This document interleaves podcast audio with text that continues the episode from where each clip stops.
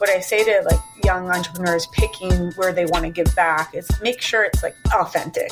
I think that you can implement a cause that really means something to you. And I think we all have things that affect us and we want to make change.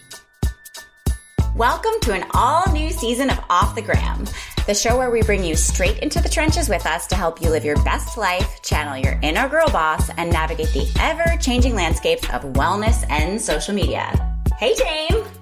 Hey, girl, hey. Well, today's episode is super special for me because our guest is someone I've adored and run in the same circles with since my days in the New York City PR world back in my 20s and 30s. Stacy Igel is the founder and creative director of Boy Meets Girl, the edgy contemporary athleisure wear brand known for making a global impact as a mission driven lifestyle unisex brand. Her signature double silhouette logo, if you know, you know, or go go and check out her site if you're curious. It's very cool.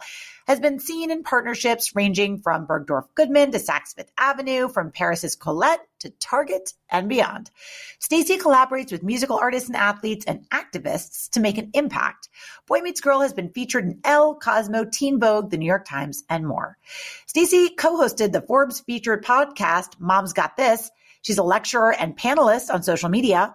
She does philanthropy, branding, entrepreneurship, and she just authored her first book, Embracing the Calm and the Chaos How to Find Success in Business and Life Through Perseverance, Connection, and Collaboration. Listen to this show if you want to learn the art of turning chaos into opportunity. You're interested in achieving success on your own terms, or you're eager to discover the secret sauce for building a purpose driven brand. Hey, Stacy, thanks for joining us.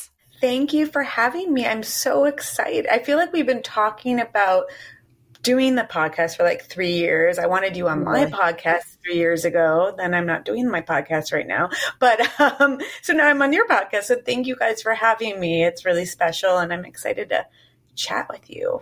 And yeah, see you. I'm so excited. I, I'm yeah, and see each other. This is fun too. I mean, the the wonders of modern media, like being able to at least be on the screen together. Because our New York City days together and kind of our shared social circles back before make this reconnection even more special. So I really love that we're having the opportunity to connect and share your story. So speaking of kind of going back to the beginning, I think that's always a good place to start. So can you take us back to how and more importantly, why did you start in fashion? Because you, unlike most people that I know, did it in an entirely different way, you know, making it more of a mission based business. I feel like you did it before it was trendy, actually. I would think so, because it's been 21 years. Um, so I hope so. Yes. Uh, so let's take me back. I'm from Chicago and moved to New York in 1999. So gives you my age. Do the math.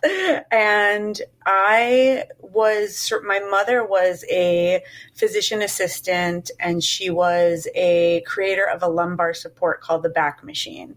So she developed a mach- uh, this lumbar support through finding out people had back pain, being a physician assistant, and went to Taiwan when no one was going there and would make her product and brought back charm necklaces and erasers and canteens that we got to like spray paint with Hello Kitty and all these different trinkets.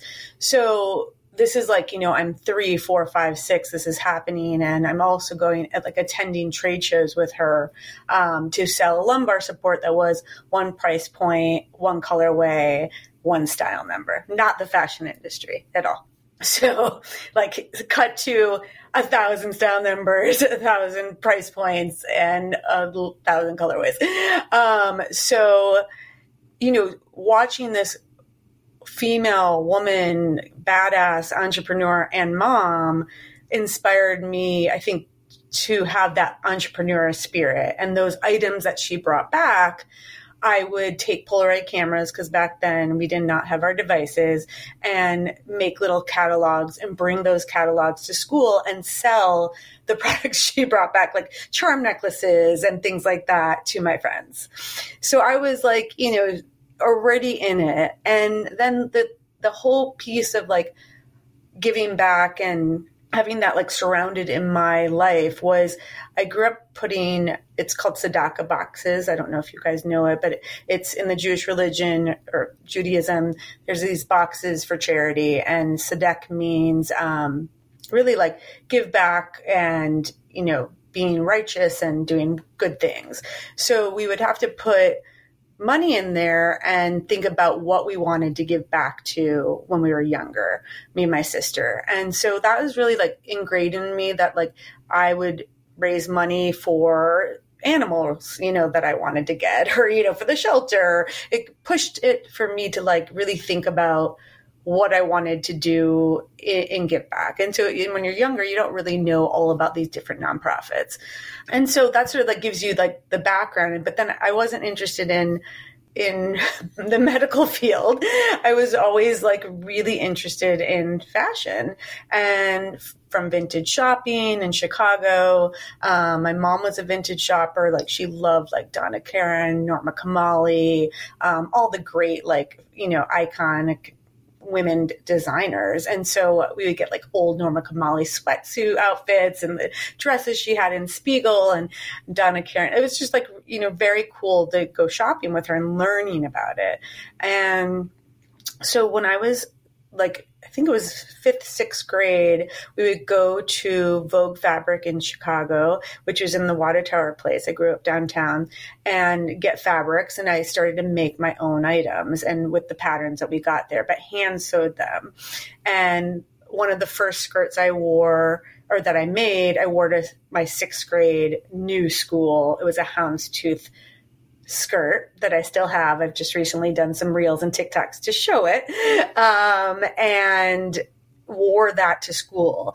And it was jagged and it wasn't greatly sewn, but I was, I remember my mom was like, you know, just you spent hours on this. Like you, you love it, wear it, own it, like believe in it and believe in yourself. And so I wore that and I believed in myself. I think a lot of people are like, who is this new girl with that houndstooth skirt? That's jagged edge. Mm-hmm. But those, like, eventually those girls became like my friends came to my house and I dressed them and styled them and they like knew who I was, right? Like I was confident in what I did.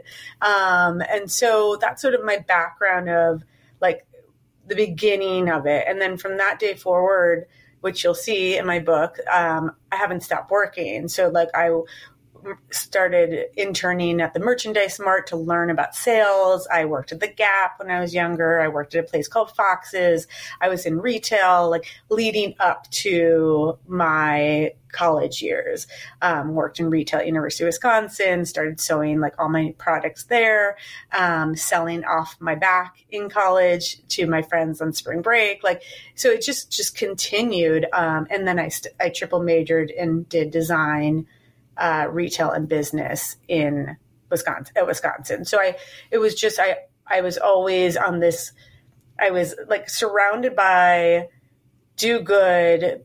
You can fulfill your dream if you work really, really hard. And like I was never pulled away from following my dream of what I wanted to do. Uh, however, you know, my parents were very much like, also get a business certificate or go to business school because I, you can't just sketch or you can't just sew.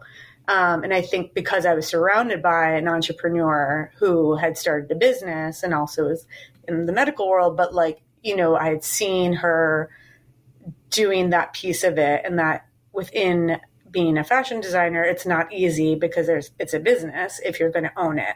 So that's how I chose the major. Um, and so I'm just giving you my whole story, but like I sort of and you know, I'm going to jump in if you don't mind because I brought up a couple of things, and and Heidi and I are very intentionally, by the way, and I'm going to like say this out loud. So we kind of Heidi and I like really intentionally as we walk into 2023 want to like be a little less tied to our script. And if things really come up for us, like I want all of us to jump in and say them because I'm so I'm listening to this, and I'm first of all, I had this beautiful vision of you, this little confident girl in your houndstooth skirt. It literally is bringing me tears to my eyes because I remember me at that age, and I would not have had that confidence to walk in with a houndstooth skirt on and, and be like, I own this. Like, I worked hard on this, and it might not be perfect, but it's mine. And I think that's a very powerful vision you just gave us. But it sounds to me like it came from your mother. I was going to say the women in your life, but really your mother. Um, although also I must say that like having the, just the, the inspiration of the Donna Karans and the Norma Kamalis. I used to work with Norma. I was her publicist on some oh, campaigns. Oh, girl, let me tell you something. But like, here's the thing about Norma and about you. When you talk about these women in fashion, and and this we're going to get into this because I know this is like where Heidi's going with her question, so we can get there because I this is like what the book's about, right? My point is like when we talk about women in fashion, in business, you either get eaten up by the industry or you love it so much that you dig down deep and you find that tenacity. And the, what I loved about Norma is here she is at like, I don't want to age her, but I, I don't want to say her exact age because I'm not sure, but she's like, you know, in her like 70s. Yeah. The most fabulous, go- we interviewed her, Heidi, right? We, we did. She was her. one of our first, sh- one of our first 10 shows. Oh yeah. God, I yeah. listen to her. I didn't know that. Yeah. Yeah. And she told us she found her soulmate at some like, it was it 60, it was 60 something. So yeah. She's yeah. incredible. But my point yeah. is, is that she lives, eats, and breathes this in a way where she just loves women. She loves dressing women. She loves seeing women be confident and powerful and stepping into their truth and not being objectified, but feeling fabulous, but owning the shit out of that. And everything about her is her brand. And that's yeah. very much what I've always known you to be. And it's what I'm hearing right now. But what I'm hearing is it didn't just start when I met you, you know, in your 20s. It started in your, like when you were five. Yeah. Yeah exactly. You talk about your ha- your cup is half full or empty or um, positive poly, right? And the thing is, is that there's so many negative things that are going around you. And even when I was younger, like I feel like my mom mostly was like, just keep moving, right? And my dad, they're like, you know, you you'll get over this, and and it's easy to say that, but it's actually when you are creating the actions to do it and how and similar to like why the book is called embracing the calm and the chaos i embraced a lot of crap right in the 20 years of owning a business. And how do you get through that? And so positivity like was around me when negative things would happen whether it's a friend who's not nice to you a group of girls who say x about you. Like when you're growing up i still had like the support of a sister and a mom and a dad who who really like walked through well that's going to happen and then you're going to move on from it you know and and how does how do you relate to that when those things are happening and how do you you still are going to cry and go through the emotions but something happened that I was really working hard towards for this book launch, which will I will let you guys know in like a week. But for an event to do in the city. And I just was like putting out in the universe, like to my Twitter family, to my Facebook family, to my Instagram family, you know, this whole social media world now that we have that I didn't have in the beginning of Boy Meets Girl for the first, first 10 years. Like let's put up this positive affirmation, like the sprinkles, the unicorns, like the bullshit, but let's do it. And like, but because I truly believe if you maintain that positive positivity, you'll get to that place. And a lot of times there's going to be no's. Like two of like a few things that I wanted for something this to happen you know, one person didn't get back to me. I'm like 20 plus years in business and that person didn't get back to me. I didn't get an email back from that person. What the fuck, right? But then like you put it out there of like, this is something you want to do and you really write it down you think about it and like you pray for it and you believe it and you talk to the people and and if it doesn't work out, there's something else along the line that will. So so getting back to the beginnings of my life, like I it was you worked hard on this, own it, wear it. Right? I love that and so much, Stacy. Like it's amazing. And I, I actually keyed into that the first time you said it too, just like Jamie did. So there's something really big with that statement. And what occurred to me when you said it was that it doesn't just relate to the Norma Kamalis or the Yous or any, you know, any fashion designer.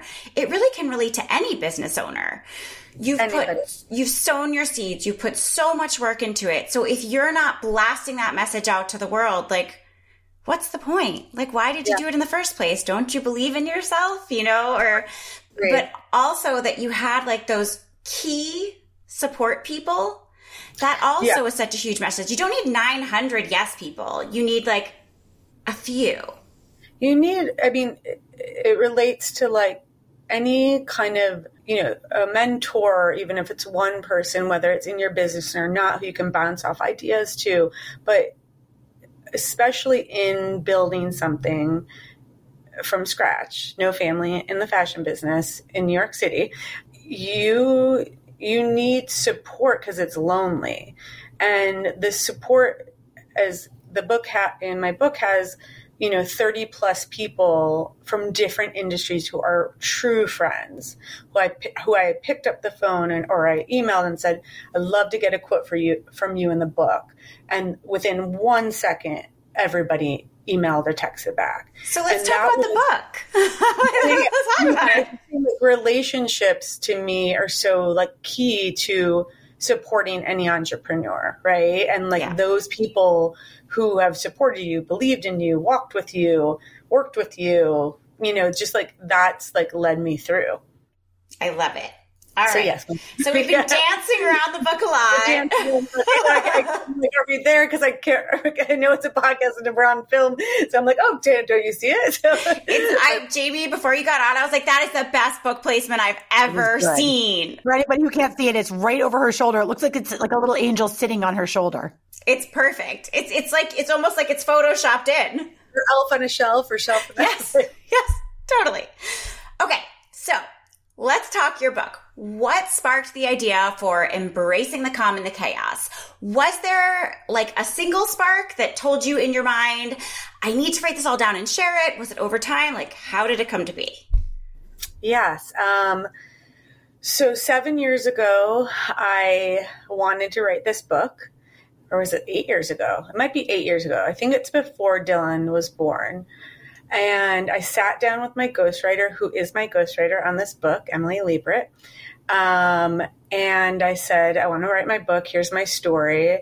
And she said, You need, and again, what she recommended to me is not the formula for other people, but it's, I know what I wanted for me. So just to put that out there, she's like, You need an agent and then you need to you know write the book proposal and then we can rock and roll or we'll write the book proposal together so i'm like ooh i need an agent i need to write a book proposal like ah and then i'm like and seven years went like went by because i was doing like seven or 10 New York Fashion Week shows. I was flying around the country. I was going to, you know, opening up things in Finland and London and Paris. And I was like, how am I going to do that? Right. So I just escaped, like it sort of went away. And, but I always journal.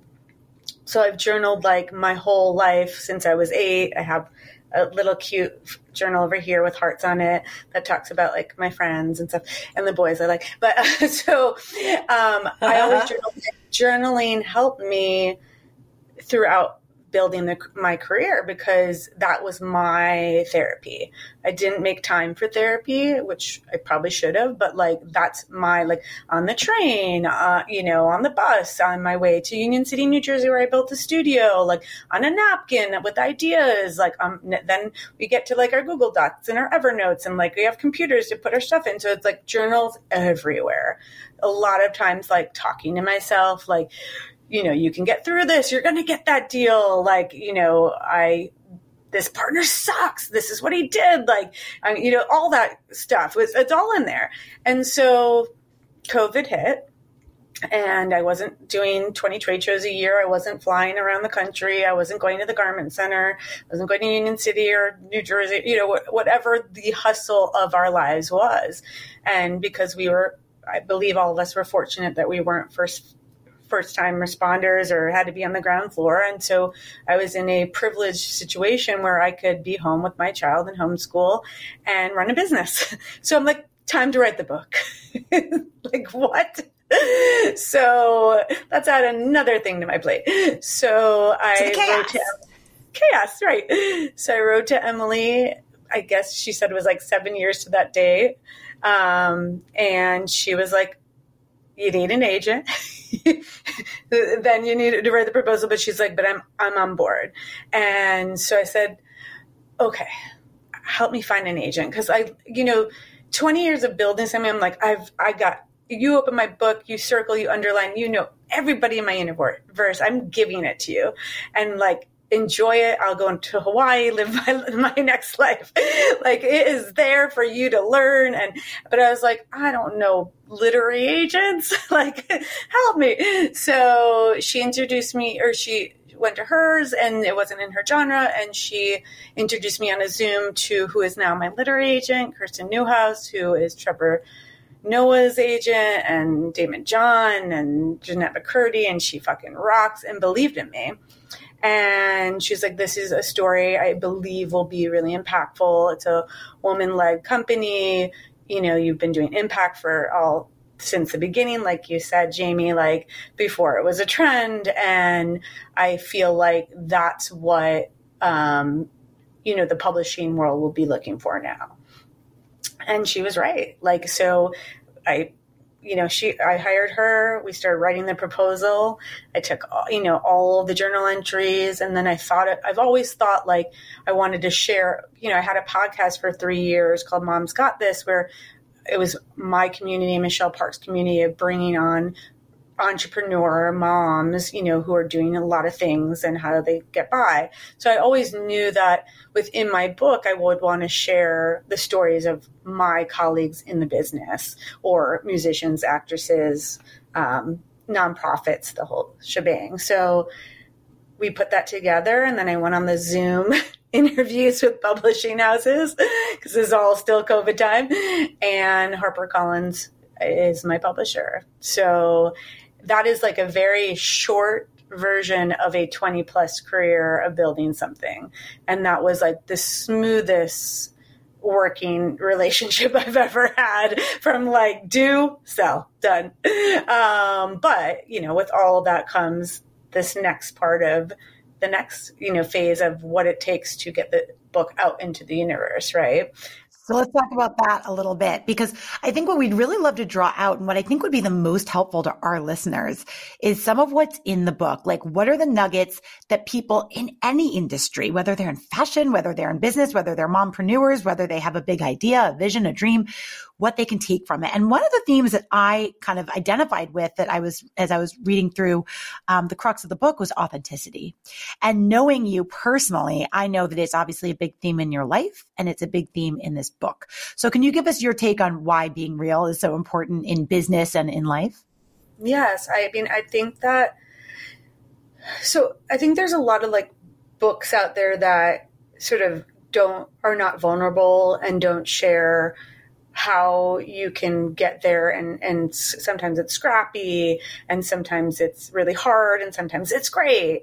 And to me the, the book is there for you know to, to be real and I'm, I'm the most vulnerable i've ever been. Like i haven't shared a lot of these stories. You know it's really hard to like someone read it and was like, "Oh my god, I didn't know you'd share all that." And there's a lot that isn't in there that like was edited down about IVF journey, things like that. But you hear it in a question that I asked Claudine later on in the end of the book. Um, but you know, to me, for any entrepreneur, like you said, and I say this, it's like for any stage. It could be someone in it and someone who's 10 years out of business who's coming back in, a young college kid who wants to start a business, someone who's changing a job and wants to start their own franchise or business. So it's really for anybody. And it's not just specific to fashion, although it's my memoir journey.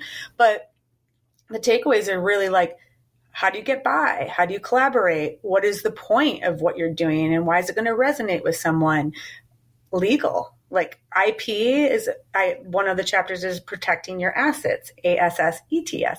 So E T S. um, so you know what happens as a young entrepreneur, like why do you need IP? How can you find it for cheap? Why do you need a lawyer? Like, and for people who don't know, because not everyone knows that's intellectual property. So when you have an idea and you get really excited to share that idea and pitch that idea to somebody in business who you think might want to fund or buy or partner on that idea, and then they steal your idea, that's the first time you learn what IP is, right? that is the first time that you learn. Yes. I mean, I, I had started protecting Boy Meets Girl, the name um, and the word and the logo in the beginning because my mom had a company and she had an intellectual property lawyer.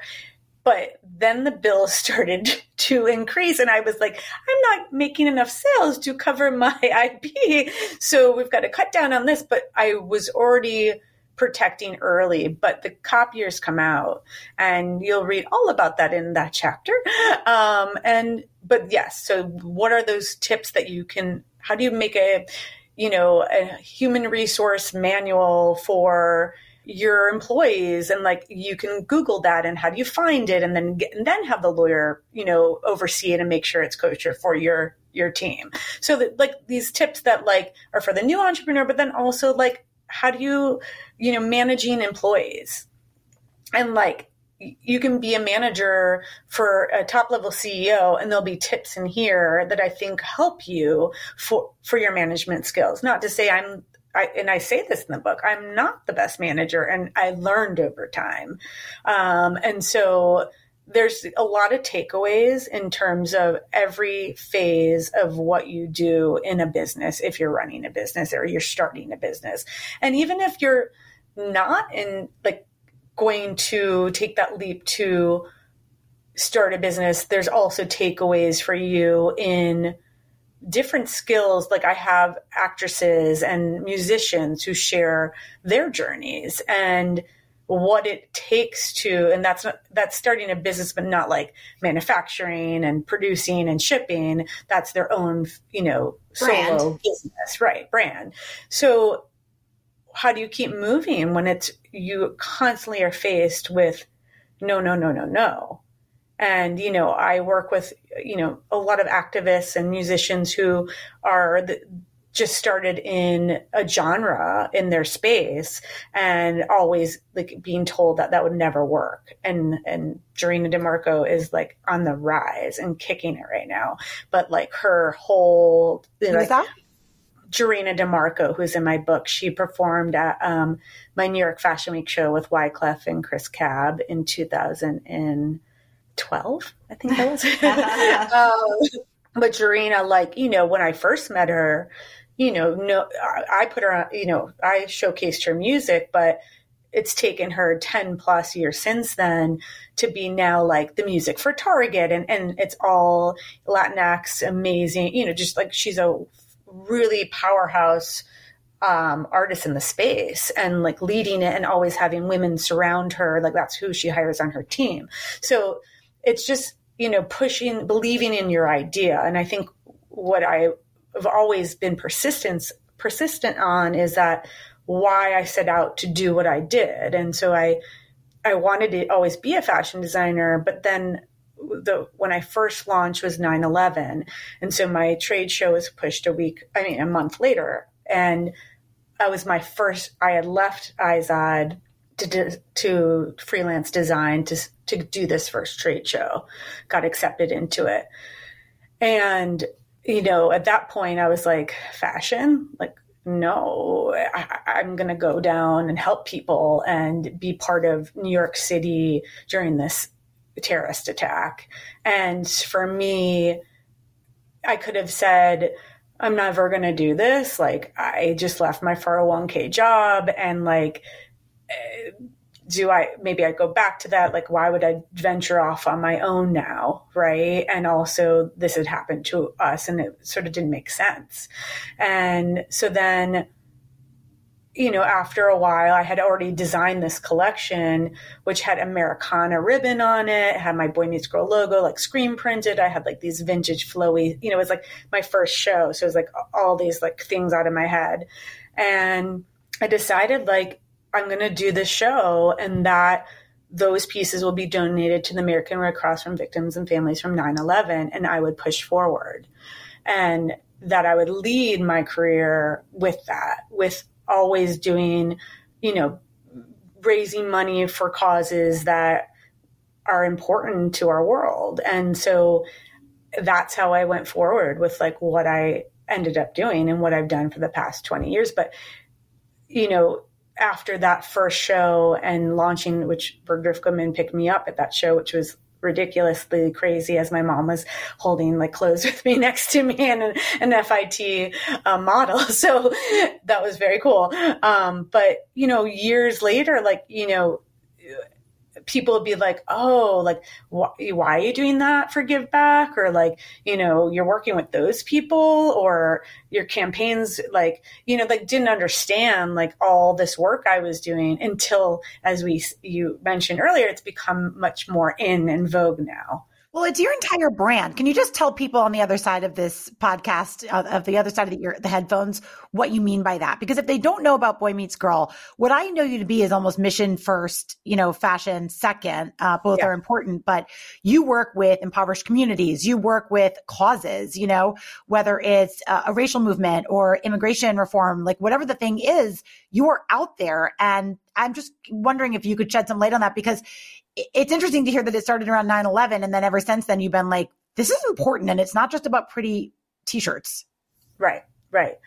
Yeah i mean i think that for me you know i thought i'd go into fashion and i would definitely have a give back piece of it. You know i'm like the 90s and like Ralph Lauren and you know breast cancer like I always that was like an iconic I remember those in the ads right? Like I knew I would do stuff and my my grandma had breast cancer and so I would get involved but I think that to me like you just said I'm an impact brand and I bring communities together to share stories on nonprofits and organizations and people of all different backgrounds that you might not have known if you bought that shirt at Bergdorf's. like, you know, you might not know about Youth Over Guns. You not, might not know about Immigrants Are Us. Like, and you might think it's a cute item, but once you go to the website, you learn about those things. So in the beginning, it was clearly reactive to what had happened to New York, to our world. And obviously, everybody wanted to give back to the American Red Cross or any organization to help families at that time and continue to. And so that's where I like I started to see over time there was anti-bullying issues before we had social media. It was like YouTube and forums, and that's why I got involved in the National School Climate Center anti-bullying program and have worked with them ever since. Um, you, uh, Young Survival Coalition for Breast Cancer was because my grandma had breast cancer. I had met this woman who had a sister who had breast cancer when she was young. And I was like, I really wanted to speak to the youth. Like, I was young when I started. I was 24 when I started the brand. And I continually wanted to make sure I was speaking to like the youth culture on impact and bringing people and voices together.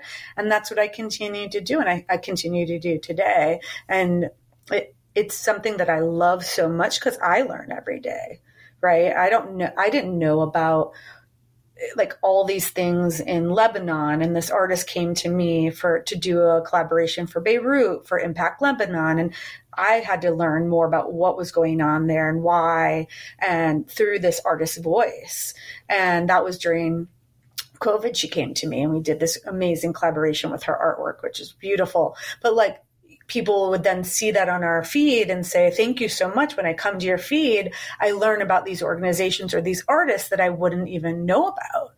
And that's when I'm like, okay, I'm like, this is great. Like, I'm resonating with at least some people, right? And I think over time, it, that gets to more people and more people. And recently, I, I just launched a Roblox, Roblox collaboration and these like gamers were freaking out. They're like, "Oh my god!" and and and hate, stop bullying. We need this on here. And I was like, "Oh my god!" And they're like dressing their avatars with like boy meets girl and like posting it all over Twitter, like how so excited they are to have this brand in Roblox. And I was like, oh my God. Like, you know, so it's just like, and, and I think you go, we go back to like Norma, what you mentioned. It's like, it's something that like it's I, I love what I do every day. And it's like, I'm so, like, I'm going to cry because I'm getting my period, but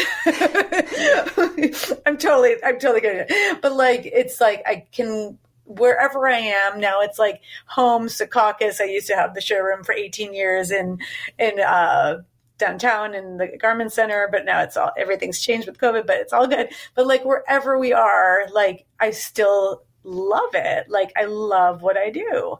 Like and so and that I like I love you know, I learned about and I talk about him a lot in a lot of my interviews because I just am so fascinated by him. But Luis Hernandez started um, Youth Over Guns, and his brother was wrongly um, tried and, and was sent to Rikers Island for a year. And he was 14 when it happened.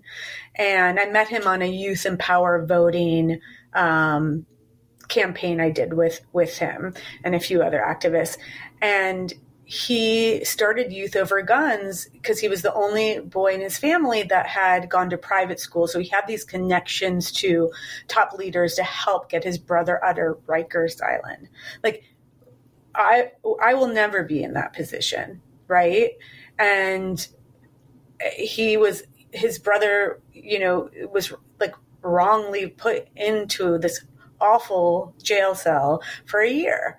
And this boy started Youth Over Guns at 14, and I get to work with him and like advocate for him, all the work he's doing at Gathering for Justice and Youth Over Guns. But this is like someone who is on the ground floor, like every single day. And it's exhausting, you know?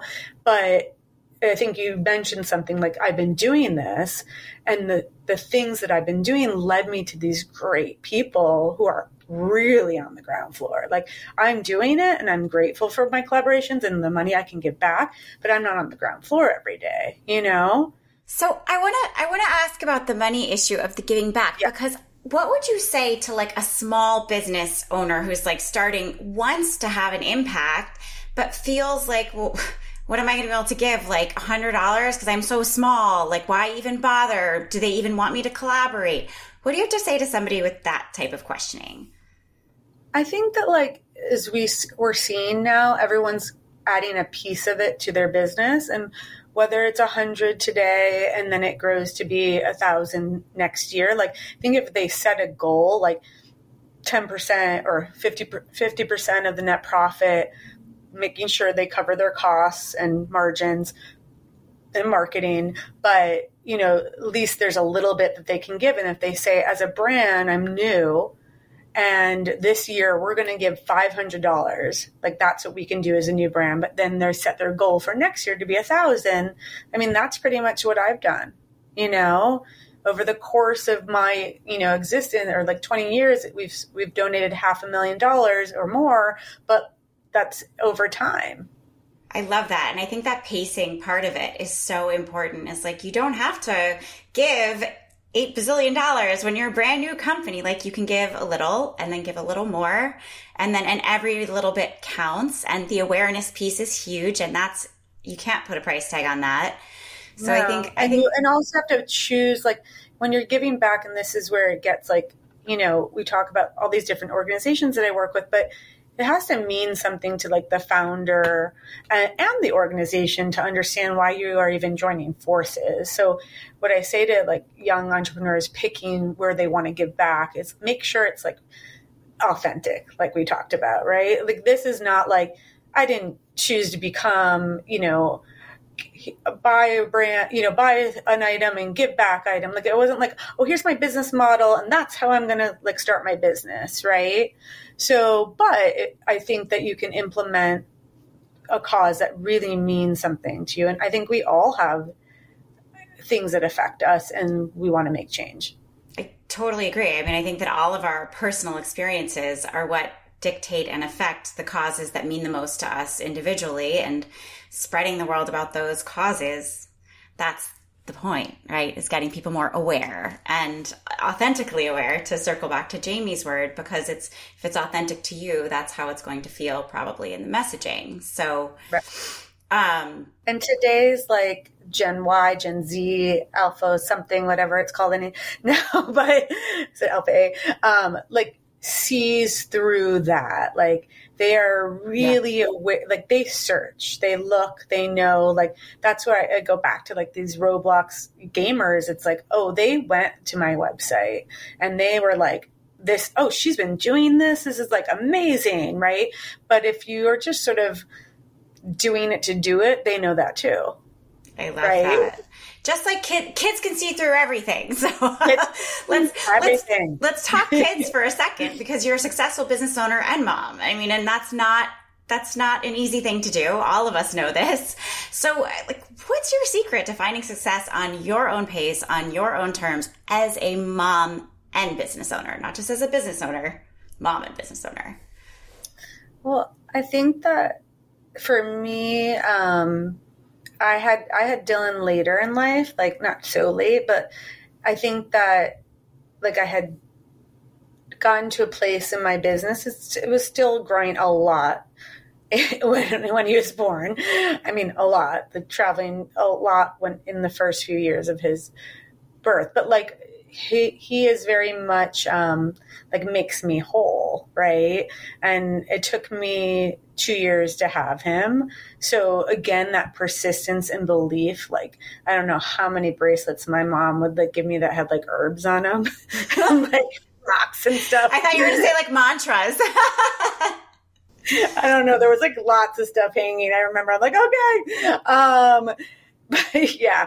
So like even through that, like, you know, I going to like get a shot every morning and the this and the that, like, you know, every single time and then heading to the office with like wet hair and like I remember just like I'm sure my employees were like, what's going on with her? Because I never talked about it. Um, but like going through that journey was like when he arrived, it was like this amazing angel, right? And so I've always made sure that you know pre-covid that if there was a event or a drop off or something like i was always or a school in person thing like i would be there and then run to the office like or go to that event. And but i made sure like my weekends were very much us and i was not on my phone and i wasn't working all the time. What happened in covid was very much like bringing me back to when I was with my mom, like when she started her business in our house and like was taping um, the UPS boxes and meeting the UPS driver had like a hand thing that they had to do, like, and like doing it all there, right, in our home. And so he was watching me like working, and then I was homeschooling him. And there was this really special bond of understanding, oh, mommy, now I like he was getting older. He was five, six, seven, but like I see what she does and this is really cool and I can be part of it. And so I don't know if I'm answering your question, but just like the our relationship is really um, special where he's like excited about what I do and appreciates like my presence as well and wants me now wants me even more because I you know of COVID, but gets that there's this you know, mom's doing X, Y, and Z, and she is here. And I am like, even now more, like I can do more pickups and I can, you know, I, I made my schedule very different than it was the past 18 years, in the past two years. Um, but yeah, so I don't know if I'm answering that right, but definitely. No, there's no wrong answer. I did want to, though, really quick, going off script, pick up on something you said again, because I've heard you say it now three times, and it's actually something I wanted to key into you keep talking about like the nose.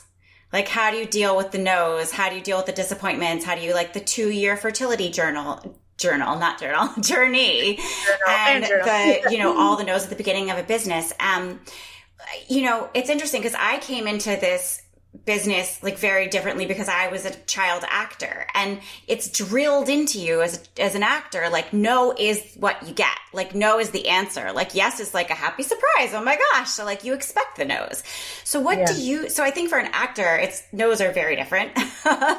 So what yeah, yeah. do you what advice do you give to people at the beginning of their businesses when they just keep getting no's? Like how do they somebody actually reached out to me like this week being like how did you do it? Like, how did you get through those initial no's? Yeah, I, you know, I think that failure is like really important. So, because when you get those no's, you push even harder, right? And and I'm sure that was the case with you as a child actor, which I can't wait to see what you were in. I did not know that. oh my god, I'm so excited. Um, but so I I was talking to this this president the other day, and he was mentioning like the dates might not work of, for my book launch or something, or which I will announce with you guys later. But um, and I was like, well, then we'll do it the Monday. Like you know, I, I just sort of was like, it doesn't it doesn't have to be that those two days you know and he's like okay oh then then you know like because there's a team behind something and and they have to look at their calendar and uh, you know it's coming from the this guy to the the team and maybe they won't understand that but i'm like so then just change the date. Like you know and maybe that's taken 20 years to be relaxed on that flexible. but, very flexible. Yeah like more flexible but I think that like I would sit in a trade show, so it's similar to being an actress where like you're presenting your your clothing to these buyers who are walking by a 10 by 10 booth like you're a dog and like selling your stuff but like smiling and like you can lick them to come in or give them lollipops right? Like it's literally what i did a hundred of these trade shows across the country. And like i'd have big buyers come in from major department stores who said no to my face like you know and then there's the ones that said yes and like and you'd have to still be and sometimes you'd have like from that first trade show in 2001 where it was like the most happening booth I've ever had, like the Bergdorfs and the Japanese buyers. It was like amazing. Everyone was coming to New York then. And then to these, you know, 10 years later, some trade shows where it's like no one walking by, right? And you still have to summon like up your belief in what you're doing and keep moving. It's and all so, back to that houndstooth skirt. Yeah. Like, like the houndstooth that I still have. You actually really like it. And I think houndstooth is in again. Um, so it yeah, I, I, it's just, it's hard to keep moving, you know, and, but I do think that like you, you set up goals for yourself. And I, and I say this also in the book, it's like, you can't have a hundred like we just talked about like there should be here's my five goals I want for six months of my of this business, and then maybe only two pan out. But then, how do you take those two to make a profitable business, right? And then you have to go find the other three and four or five. And so that's sort of that's how I've done it celebrating the wins of the two yeses instead of focusing on the three no's because that's what most people do. You know, it's like you said, Oh, but when you hear a no, like that just makes you keep going harder. And I think for a lot of people, it doesn't. It makes them crumble yeah. and fold and give Negativity up. bias, right? Right. So I think that's a really good piece of advice you gave. I think artists tend to really want to hide in a hole when these things happen and entrepreneurs. Because it's personal. And, it feels yeah. personal. I mean, it's not personal. It feels personal. Yeah. I mean, it probably feels more personal when you're an actor or a musician because I was like behind it, cloth like a piece of clothing. But you created a, the clothing, just like an actor right. creates the part. It's you're still right. you're still selling something. That's a good um, note to say because sometimes the creation becomes a new creation for the buying team, just like an, a musician puts on a new look for the industry, right? Yeah. So we all sort of some of us have to morph into what the consumer wants. But what I tried to do is always break the barrier, be the person, be ahead of time, the disruptor, and and keep going with that. And and there'll be months or years in business where that wasn't on my side. Yeah.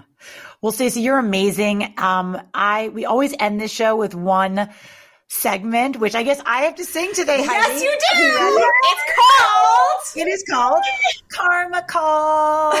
Woo! And what are you singing? All right. So I'm really happy that Jamie did that. But since I'm the resident yogi, I will explain that karma is the Sanskrit word for action.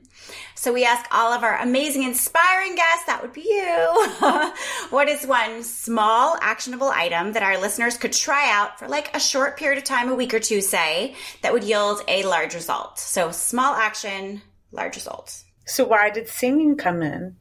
Um, it's just exciting. Megan always oh. sings it for us, and we just because it, it's fun. Because singing's fun, man. I love singing. I'm going singing on Friday night after a colonoscopy. Oh my what gosh. A, what a well, great way to reward yourself. Are you going to a karaoke place? Yes, it's my friend's in Koreatown. And, and where is it? In Koreatown, or which one? We're going. I, I don't. She. I don't know if she decided the place yet. I think it's on 26th Street. But she was like, I had a colonoscopy, and I went to dinner and then I like you can do it. I was like, okay. So now I'm like, she's she did it. So I'm like, all right, I guess I'll be there.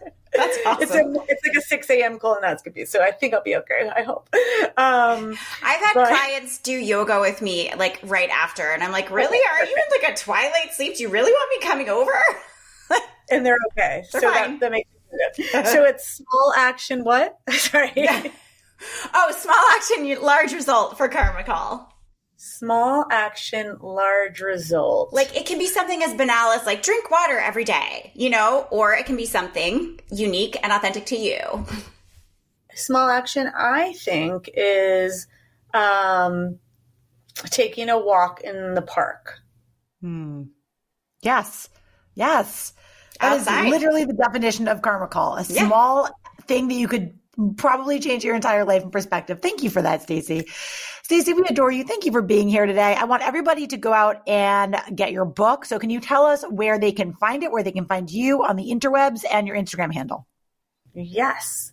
Um, all book information is on www.stacy.com, also on boymeetsgirlusa.com. My handles are all Stacy Igel, S T A C Y I G E L, on Twitter, Facebook, Instagram, TikTok is the real Stacy Igel because I think I was setting up TikTok and it, Ooh, but fancy. the real. Famous. Um, gosh, where else am I? I'm on Roblox. Uh, Oh, well, there you go. My son will find you there, and we are glad that we had you here. Thank you for joining us, and thank you everybody at home for joining us. We want you to subscribe to this podcast so you never miss an episode, and don't forget to follow us on the gram at Off the Gram Podcast. We'll see you next time. thank you guys.